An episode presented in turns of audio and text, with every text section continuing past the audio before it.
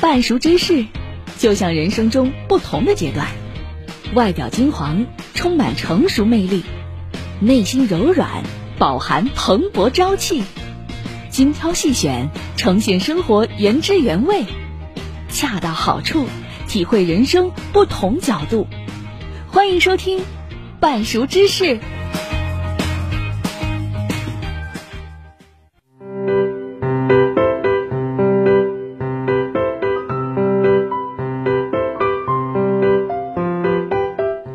Hello，大家好，欢迎来到这个周末的半熟知识，我是伟丽。那么今天呢，我们还是请到老朋友李问一起来到节目当中，和我们一起聊聊天儿。大家好，我是李问。哎，那么我想问一下李问，你这个年三十儿啊，有没有看中央广播电视总台的龙年春晚呢？我有两年没看春晚了，但是今年由于和家人一起在福州过年嘛，嗯然后年三十的时候就看了春晚。看了之后，我觉得有几个节目做的还真是不错，嗯给我嗯耳目一新的感觉。那么其实呢，我也是看到了一个数据啊，他说总台龙年春晚的直播收视用户规模和收视次数均创了新的纪录，比去年同期增长了近百分之十三，而且春晚的社交媒体话题讨论量达到了一百六十点五二亿次，比去年同期增长了百分之六十。可以说啊，这期的龙年春晚，不论是在线上还是在线下，大家看春晚的热情都非常的高。那么当然，这也要归功于这届春晚给了观众很多的惊喜。那么刚才李问你也说了，你也是今年才看了春晚嘛，而且觉得也有几个节目觉得不错。那么我就想问一下，你对哪一些节目的印象会比较深刻呢？以往我看春晚都是关注小品、相声这类语言类节目。嗯自从本山大叔不参加春晚了，坦白讲，我对春晚这个期待性也不是很强了。哦，是，今年的语言类节目，我觉得也有点差强人意。横向上看，这个沈腾的小品还是不错的，嗯但是纵向上看，跟他以往的这个作品进行比较的话，啊，还是有所下滑的。今年反倒是几个歌舞类的、文化类的节目，嗯让我感到有一种全新的审美感受。啊，一个是这个歌曲，如果要写年，它是毛不易唱的，嗯我觉得无论在唱腔上还是歌词上都不错。记得比较新的这个歌词是什么呢？就是说，如果要写年，就不能只写年，嗯要写台上一双双期盼的眼，嗯写母亲的眺望，游子的情切，写千里归途，写重逢，瞬间相顾无言。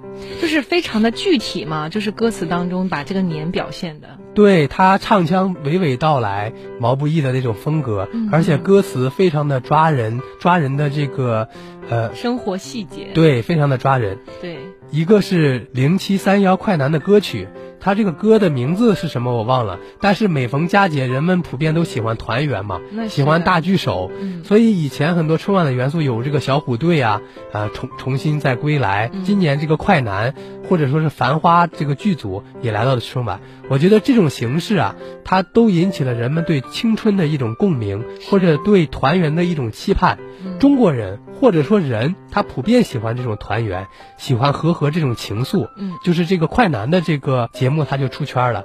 再一个，我觉得年锦这个节目我也非常喜欢。啊、我也有印象，非常深刻，还是啊对，那种东方式的极致的一种审美，非常符合我的口味儿。对这个节目是由刘涛、刘诗诗，还有李沁、关晓彤这四个当红的女明星而演绎的。她们身着这个汉代、唐代、宋代、明代，呃的古代的这种服饰，嗯边唱然后边穿越而来，嗯给了我一种视觉上的饕餮盛宴。嗯而且他们的这个歌词跟这个服饰是完美的契合的。更主要的，我觉得这个节目据说是由九十多岁高龄的一个敦煌艺术研究者，他叫长沙娜，亲手设计的。所以说，每一个花纹、每一个服饰都是从文物和历史中呃得来的，都是有照应的，都是经得起推敲的。嗯所以这个节目看完之后，给人一种审美上的呃享受。是再就是锦鲤这个节目啊，就是它是个舞蹈，嗯呃，有一种翩若惊鸿、矫若游龙的感觉。是还有张艺谋的《别开生面》啊，也不错，很新颖。就是你看完之后像有一个小型的奥运会一样那种编排。嗯，还有山河诗长安，对它这种古今结合、文学与艺术的融合嗯等等，所以我觉得今年的龙年春晚很多节目都很出圈儿，让我非常喜欢。我想除了创意之外，应该是他们都携带着古代文化的基因，这种传统文化的活化或者焕新。所以我感觉今年龙年春晚几个节目在文化创新或文化自信的一种体现上啊，意义都是非常重大的。嗯，那么其实你刚才也提到了这个山河市长安，正是我。接下来想说的，因为其实让我在这次春晚当中最感兴趣的就是这个西安分会场的山河市长安。其实我自己已经看过很多次了，每看一遍都会有不一样的感觉，所以我今天呢还想再放一次，让我们一起再来欣赏一下。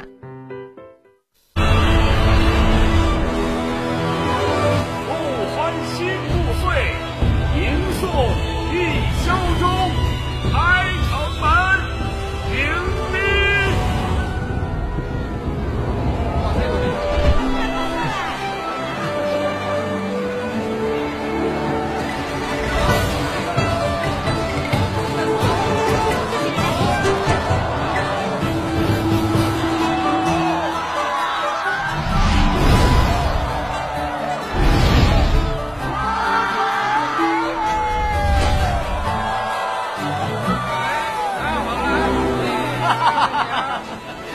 《星河轮转》，时光千载，君且看，今日长安。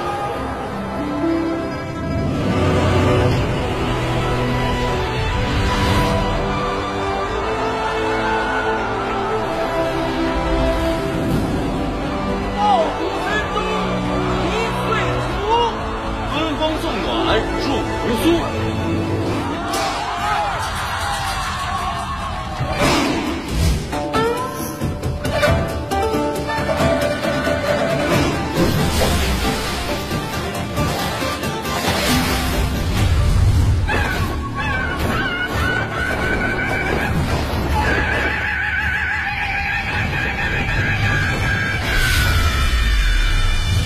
都是汗，都是流，都是料，都是陪。你不光了舍得杀了香了，不管你是谁，几百迈都三块，却还是八百里秦场。长亭旧，北摩亭，人生得意须尽欢。把酒倒满头一碗，中心这儿大些别人管。真想当，今年大起大灭，闭上关，进入我，一个三千大别，大家只好和好，你才好在里边去那儿也看不到，这不到，然后这是江水波，一起来让我沉重，如果靠点过，要平原，同样，同样的感情比谁早，未来要拼一拼，来天要闪，一起追逐，你还要上。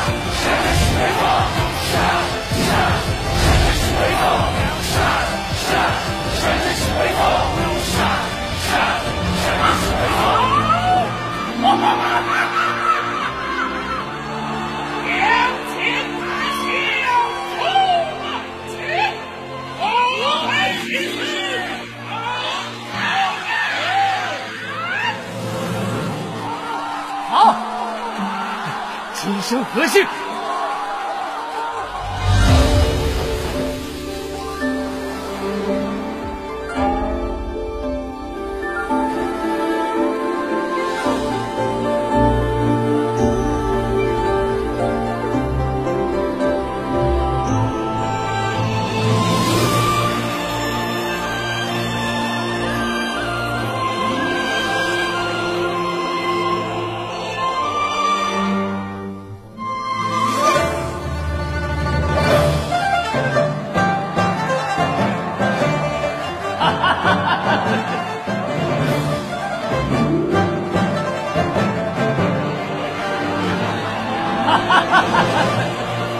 当一日洪荒起，扶摇直上九万里。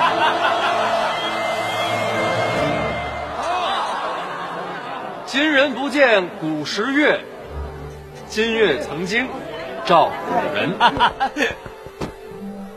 古人今人若流水，共看明月皆如此。唯愿当歌对酒时，月光长照金樽里。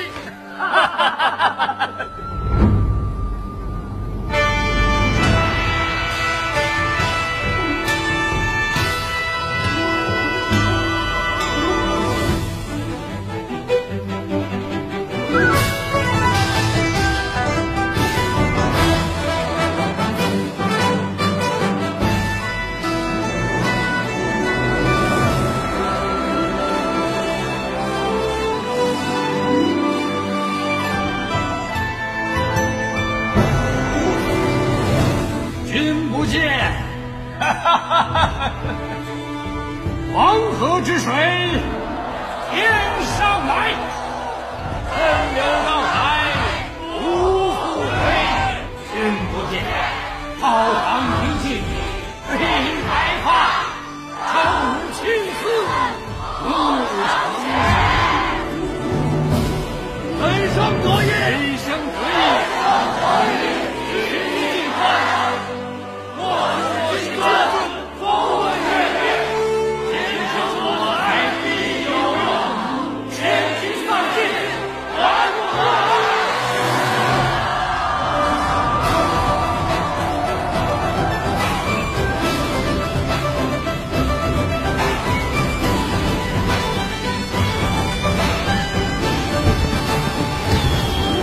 赋格城楼向浦开，秋风明月，春风得意马蹄疾，一日看尽空山新雨后，天气晚来青秋。山一道无云雨，明月何曾是欲两乡？怀一心壮士肥，欲上青天来明月。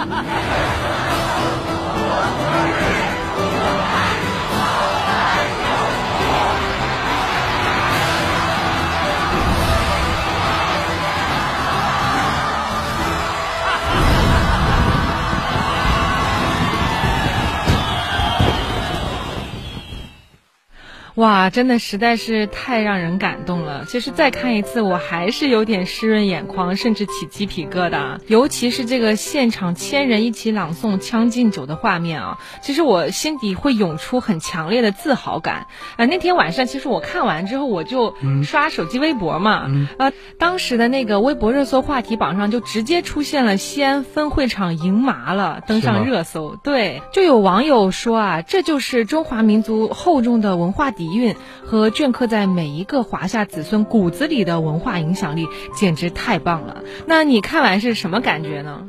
啊，我觉得燃爆了，真是。而而且刚刚那个网友总结的那句话，我觉得非常到位。嗯这个节目的创意很新颖，嗯而且很其细节上很到位，可以说是独具匠心。他把当下的虚拟现实技术和传统文化相耦合，嗯把电影《长安三万里》搬到了春晚，实现了诗仙李白与当代人的一种对话。嗯还有节目最后，你看还有这个张艺谋啊、贾平凹呀、还有闫妮等等陕西籍的文艺界人士，就诵读这个古诗。嗯还有这个张若昀这个角色，我觉得他都是经过精心的设计、精心的选取的。是为什么选张若昀呢？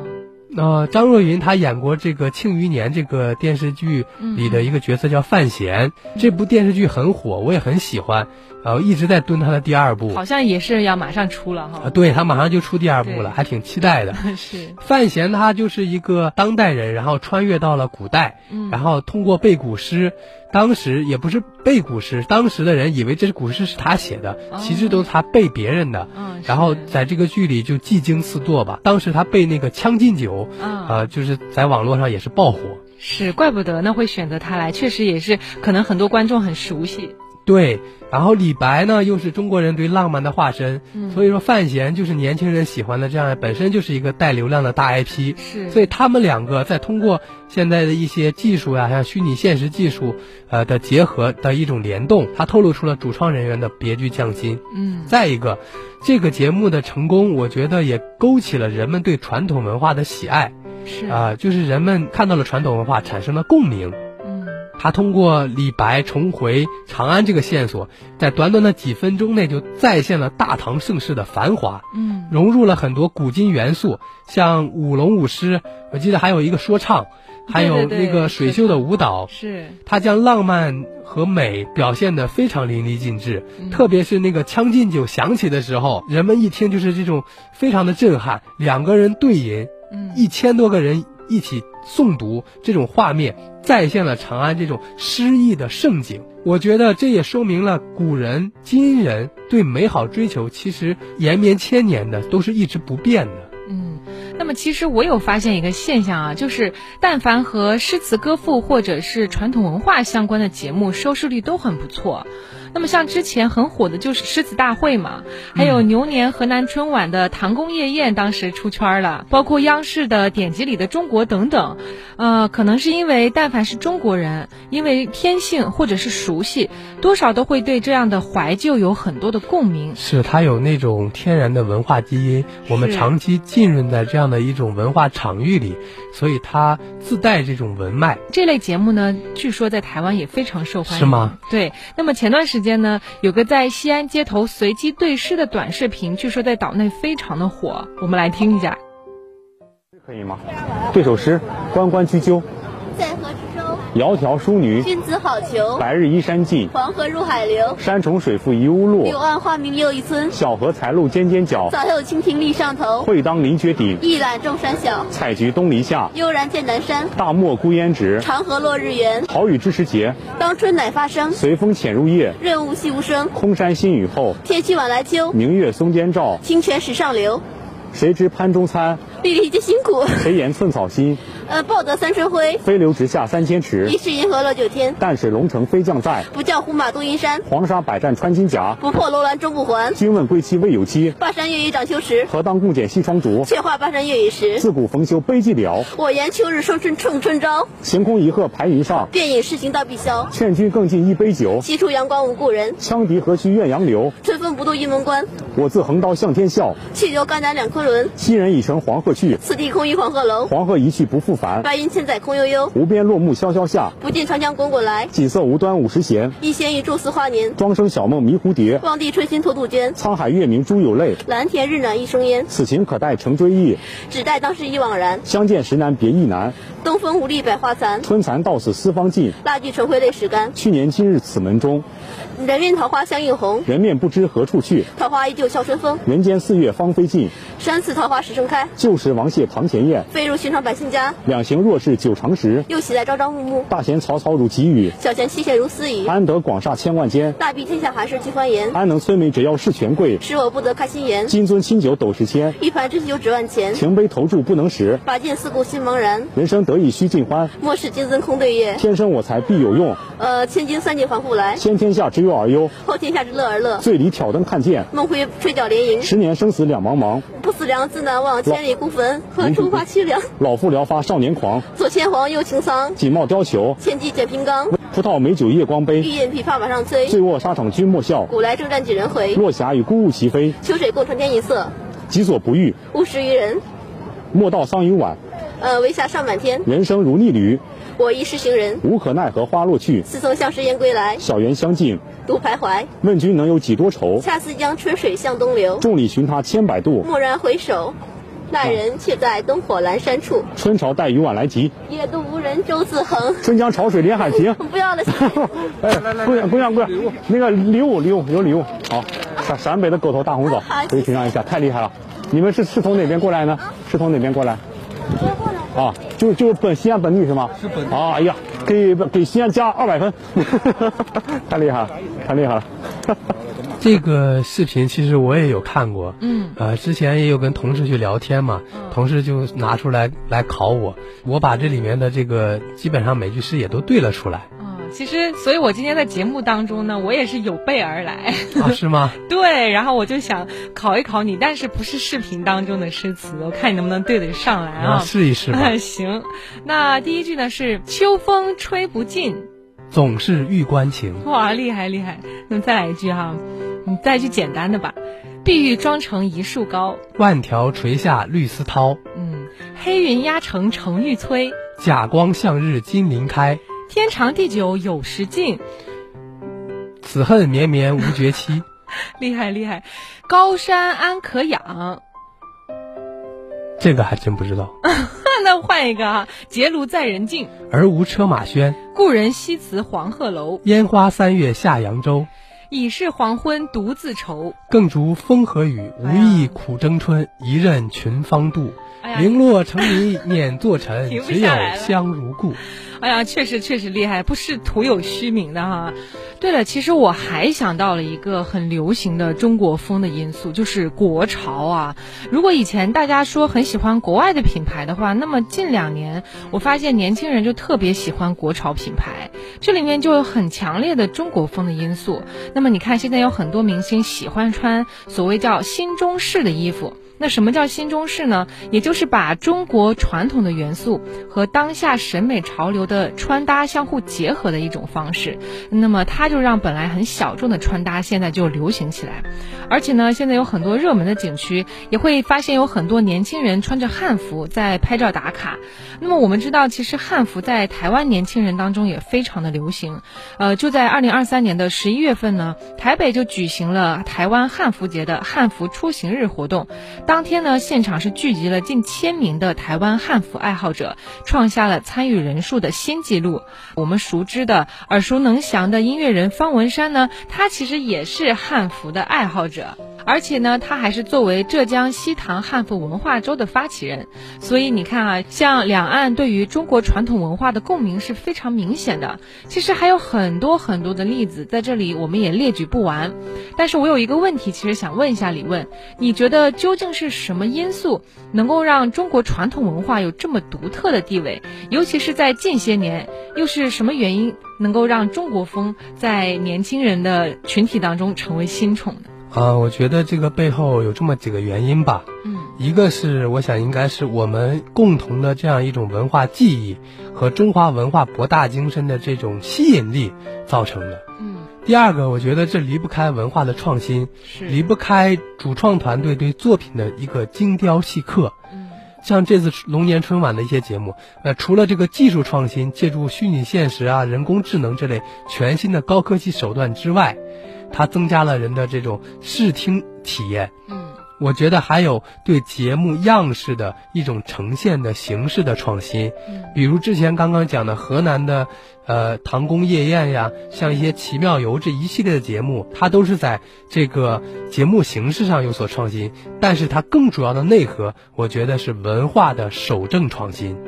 什么是守正创新呢？我理解就是根植于传统文化，找到传统文化与当下时代最好的一种结合方式，也就是找到当代青年人的一种文化需求。它不仅仅或者单纯说是在衣服上，你像印几个中国的汉字就是国潮，它可能更需要的是一种特色或者是内涵的一种挖潜。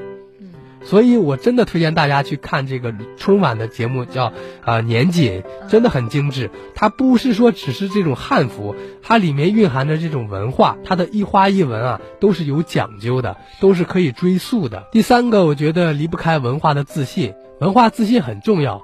啊，以前很长的一段时间，我们的审美都是西方的，或者是喜欢日本、喜欢韩国，对中国的东西都嗤之以鼻，认为外国的就是好的，中国的就是不好的。我觉得这就是文化不自信的一种表现，因为只有你文化自信了，才能真正的审视文化，知道哪一些是优秀的文化，哪一些是糟粕。然后你就会懂得这种洋气。我们举一个例子，就是说汉服嘛，汉服就是古代的服装服饰嘛，它不都是优秀的这种文化得以传承的？比如说古代有一个叫裹小脚三寸金莲，是，其实这个这是一种审美的畸形，我们当代就应该把它摒弃。嗯但是很多这种古代的一些服饰啊，啊，它有很多美的或者带有文化的一些东西，我觉得应该被传承。像以前我记得很多这个电视剧里，其实很多服化道用的都是日本的、韩国的，它很少中国的。近些年来，你看现在的古装剧，其实它这种服化道的讲究都是偏中国风的。对，而且越来越精致。而呃对它都是有研究的，啊，是通过文化的这种挖潜与活化创造出来的。嗯啊，所以说啊，我们是这个审美自信就是文化自信的一种。什么是美？如何定义美？我们对美的话语权，其实应该掌握在我们自己手里，而不是以西方的标准去规训我们。我觉得这个很重要。而且现在我很明显的感觉到，其实我们的文化自信确实在逐年的增强。对，呃，你你不管是今年的龙年春晚，还是汉服的流行，还是这个典籍里的中国这些节目的爆火，嗯，我觉得都是一个很好的体验。它讲好了中国的声音，弘扬了中国的优秀文化。是，再一个，你看今年是龙年，大家对龙的讨论也很很热烈。我有观察到，就是关于龙的这个对外的翻译，以前叫 dragon，嗯嗯龙在西方这个形象它是跟我们完全不同的。嗯他们的龙是一种邪恶的象征，无论是圣经还是这个呃古希腊神话，他们的龙，呃都是这种邪恶的象征。呃，dragon 是代表不了这个中国龙的内涵的。嗯于是现在的学者他又提出来用龙来代替，就是 L O O N G。嗯它无论从音译上，或者是这个形似上，嗯都都跟很我像都跟这个龙是非常相似的。对嗯啊，惟妙惟肖。所以我觉得这样一种提法就很好，它就是在建构我们的这种文化自信和夺取我们的这种文化话语权。嗯嗯，所以说，这个中国风也好，国国潮也好，成为年轻人的新宠。啊、我总结来看，就是一个是中华文化本身的博大精深，嗯除此之外，还需要我们去挖掘，用创新的眼光去紧跟时代的脚步，找到一个契合点。嗯。呃，我觉得这个是它成为新宠的一个原因吧。那么其实呢，我们刚才有聊到这个诗歌啊、汉服啊等等这些呃中国。元素的这种流行，其实我就想起来，我小的时候，尤其是要背诗的时候，我就非常的痛苦。呃，当时就是为了完成任务，只能囫囵吞枣，只知道其大意，并不知道其深意。但是在今天这个年纪，再回头来看，发现曾经背过的这些诗词当中呢，其实是蕴含着无尽的希望和力量的。其实，在教育领域有个词叫做“诗教”，嗯就是诗歌它有一个特别的功用。孔子认为“不学诗，无以言”，他提出了诗歌能够兴观群怨。嗯什么是兴？兴就是抒发情志，观就是观察社会上的风俗，群就是结交朋友，嗯怨就是劝诫、批评不良的现象。这是诗歌在古代的功用。其实，诗歌除了这个反映社会之外，它还有一种审美愉悦的激发，嗯包括一种伦理，包括做人的一种劝诫，嗯呃，就是我们说的这个叫做吟咏性情，教化人心。嗯比如说你，我们小时候让我们读经典、背诗歌，当时我们可能不理解，啊、嗯也就囫囵吞枣的背下了。当我们到达一定年龄之后，回看这段人生，或者看到某遇到某些事情的时候，这些经典、这些诗歌一下子就能从你脑海中涌涌现出来了。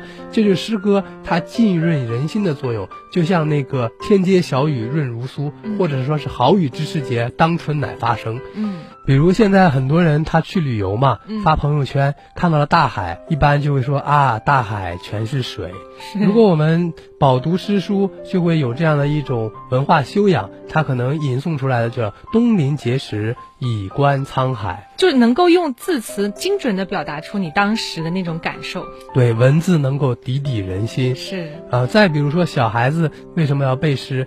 除了审美，还有他对这种教育、这种道德的一种体现。嗯它可以给你正能量。是，呃，比如说读了这个文天祥的“人生自古谁无死，留取丹心照汗青”，嗯李清照的“生当作人杰，死亦为鬼雄”，嗯可以告诉孩子什么是忠，什么是义，什么是英雄。啊、你比如说“仰天大笑出门去，我辈岂是蓬蒿人”，这种不不畏权贵的一种精神，嗯等等等等，这都是诗歌可以教用一种美的形式教教给我们做人的道理。那么我对于诗歌很个人的一个感觉就是，呃，我觉得它满足了当下人很重要的一个情感需求，就是被治愈。尤其是在我们背井离乡啊，或者遇到困难，或者遇到踌躇不定的时候，我觉得通过诗词这样的一种，它当中所蕴含的一些道理，那么就能够给我们有所指引，呃，甚至给我们很强的这种心底的力量，再次出发。是啊，所以希望大家都一起多读诗吧，多看经典。是的，一起感受中华优秀传统文化的力量。那么我们今天的半熟知识周末版也到这里啦，我们下期再会。再见。